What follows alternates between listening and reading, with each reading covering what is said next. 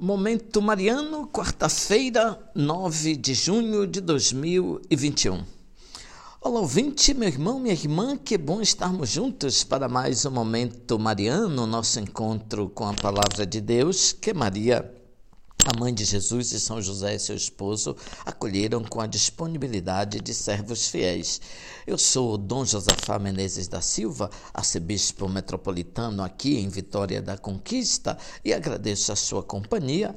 Hoje, quarta-feira, 9 de junho de 2021, celebramos a festa de São José de Anchieta, missionário jesuíta que viveu entre 1534 e 1597 e foi conhecido como apóstolo do Brasil, fundador da grande cidade de São Paulo.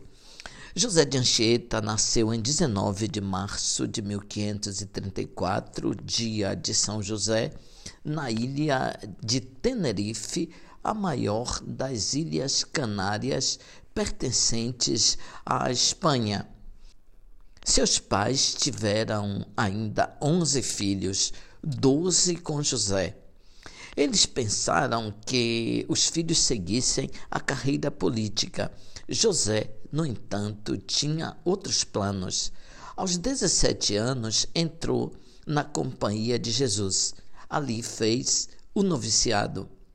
Era então a época das viagens para o Novo Mundo, os chamados descobrimentos.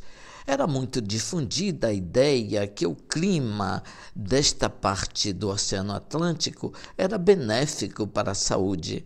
Então, os seus superiores decidiram que o jovem de 19 anos fosse enviado como missionário para o Brasil, integrando a comitiva do governador Duarte da Costa, segundo governador-geral do Brasil.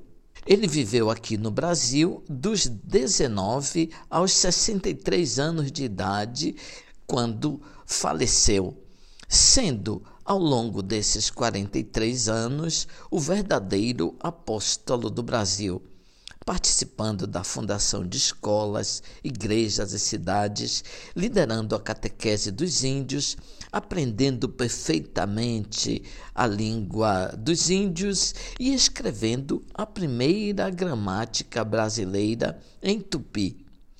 É, junto com Padre Manuel da Nóbrega, o fundador da cidade de São Paulo, tendo estado também no Rio de Janeiro por ocasião da fundação da cidade, onde dirigiu também o Colégio dos Jesuítas.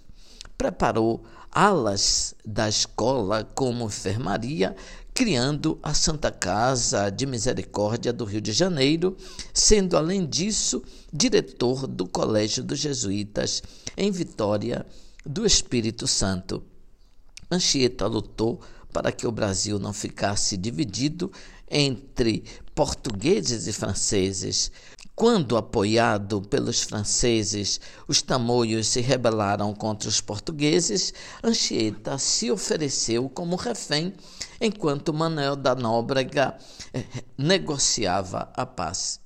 Ficou cinco meses no cativeiro, resistindo à tentação contra sua castidade, pois os índios ofereciam mulheres aos prisioneiros. Para manter a virtude, Anchieta fez uma promessa a Nossa Senhora que escreveria um poema em sua homenagem. É o célebre poema da Virgem, que tem mais de quatro mil versos. A pé ou de barco, Anchieta viajou pelo Brasil, inaugurando missões, catequizando e instruindo os índios e colonos, consolidando assim o cristianismo e o sistema de ensino no país, fundando povoados, sendo o grande promotor da expansão e da interiorização do país. Ele amou os pobres e sofredores, amenizando e curando seus males, e foi solidário com os índios, ajudando-os a, amar a Deus em sua própria língua e costumes. José de Anchieta praticou uma sadia enculturação. Ouvinte, louvado seja nosso Senhor Jesus Cristo, para sempre seja louvado.